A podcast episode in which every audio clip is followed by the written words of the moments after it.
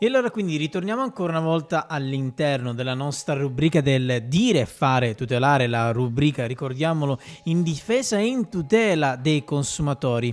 Ebbene, oggi andiamo a parlare di un argomento che sta facendo molto discutere sia eh, diciamo tutte le varie testate giornalistiche, ma anche tutte le varie associazioni dei consumatori.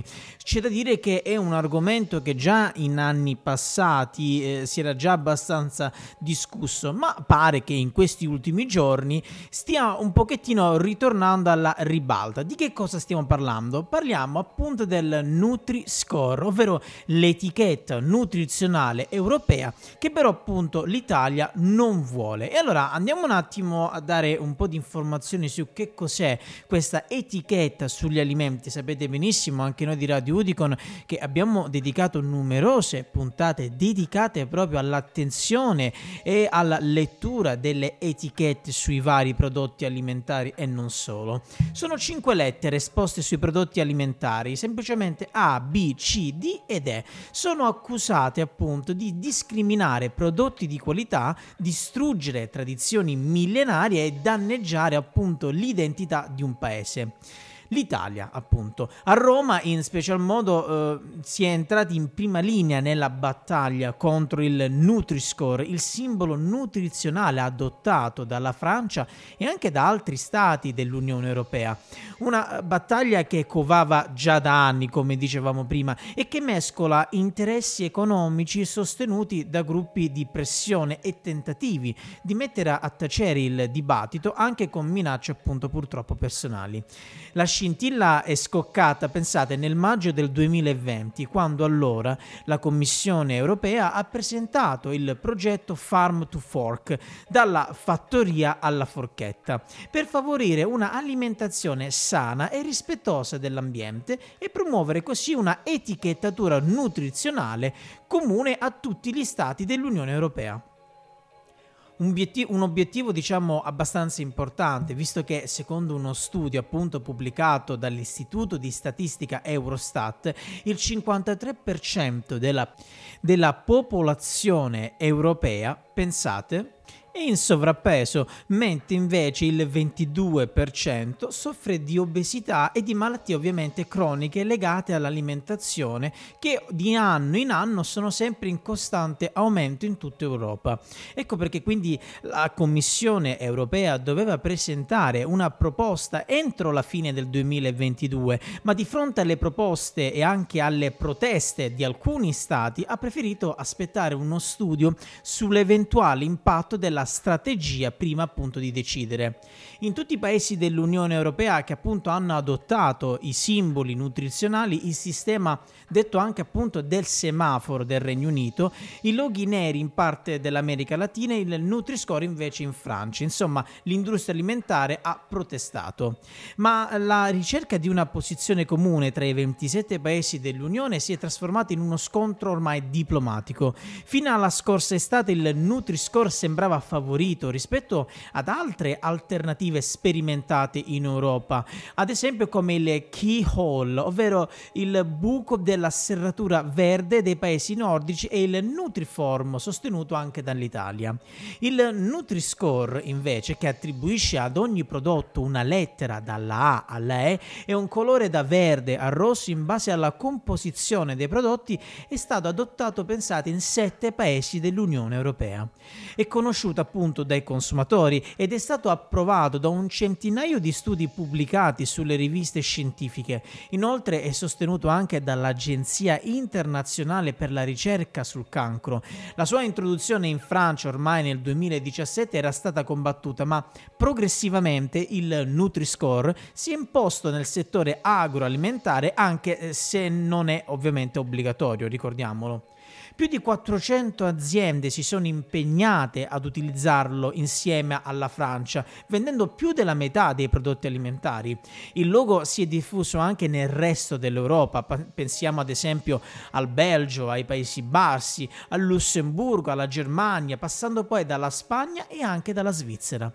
La corretta applicazione del simbolo è verificata da un comitato di controllo politico e da un comitato scientifico indipendente. C'è da dire comunque sia che negli ultimi mesi però, e qui entriamo nel dettaglio della puntata di oggi, in alcuni paesi dell'Unione Europea si è fatta avanti anche l'opposizione e il Nutri-Score da favorito è, è diventato per essere messo insomma in discussione. L'opposizione italiana in special modo si è fatta sentire più di una volta con il cambio di governo e che ha segnato ovviamente dei punti a favore. La sua eh, nuova presidente, ovviamente parliamo di Giorgia Meloni, è da tempo contraria contraria al, all'etichetta del Nutri-Score. Durante l'ultima campagna elettorale infatti ha definito un sistema assurdo, discriminatorio e penalizzante per i prodotti italiani. Il vicepresidente invece del Consiglio Matteo Salvini l'ha descritto come una boiata inventata addirittura dalle multinazionali. A Bruxelles, pensate, il 12 dicembre del 2022 il ministro italiano dell'agricoltura e della sovranità alimentare Francesco Lollobrigida, cognato appunto di Giorgia Meloni, ha tracciato un quadro apocalittico del modello Nutri-Score. L'ha associato ad esempio alla carne sintetica, attenzione non autorizzata ancora in Europa, e ha affermato che provocherebbe la desiderio desertificazione di interi territori.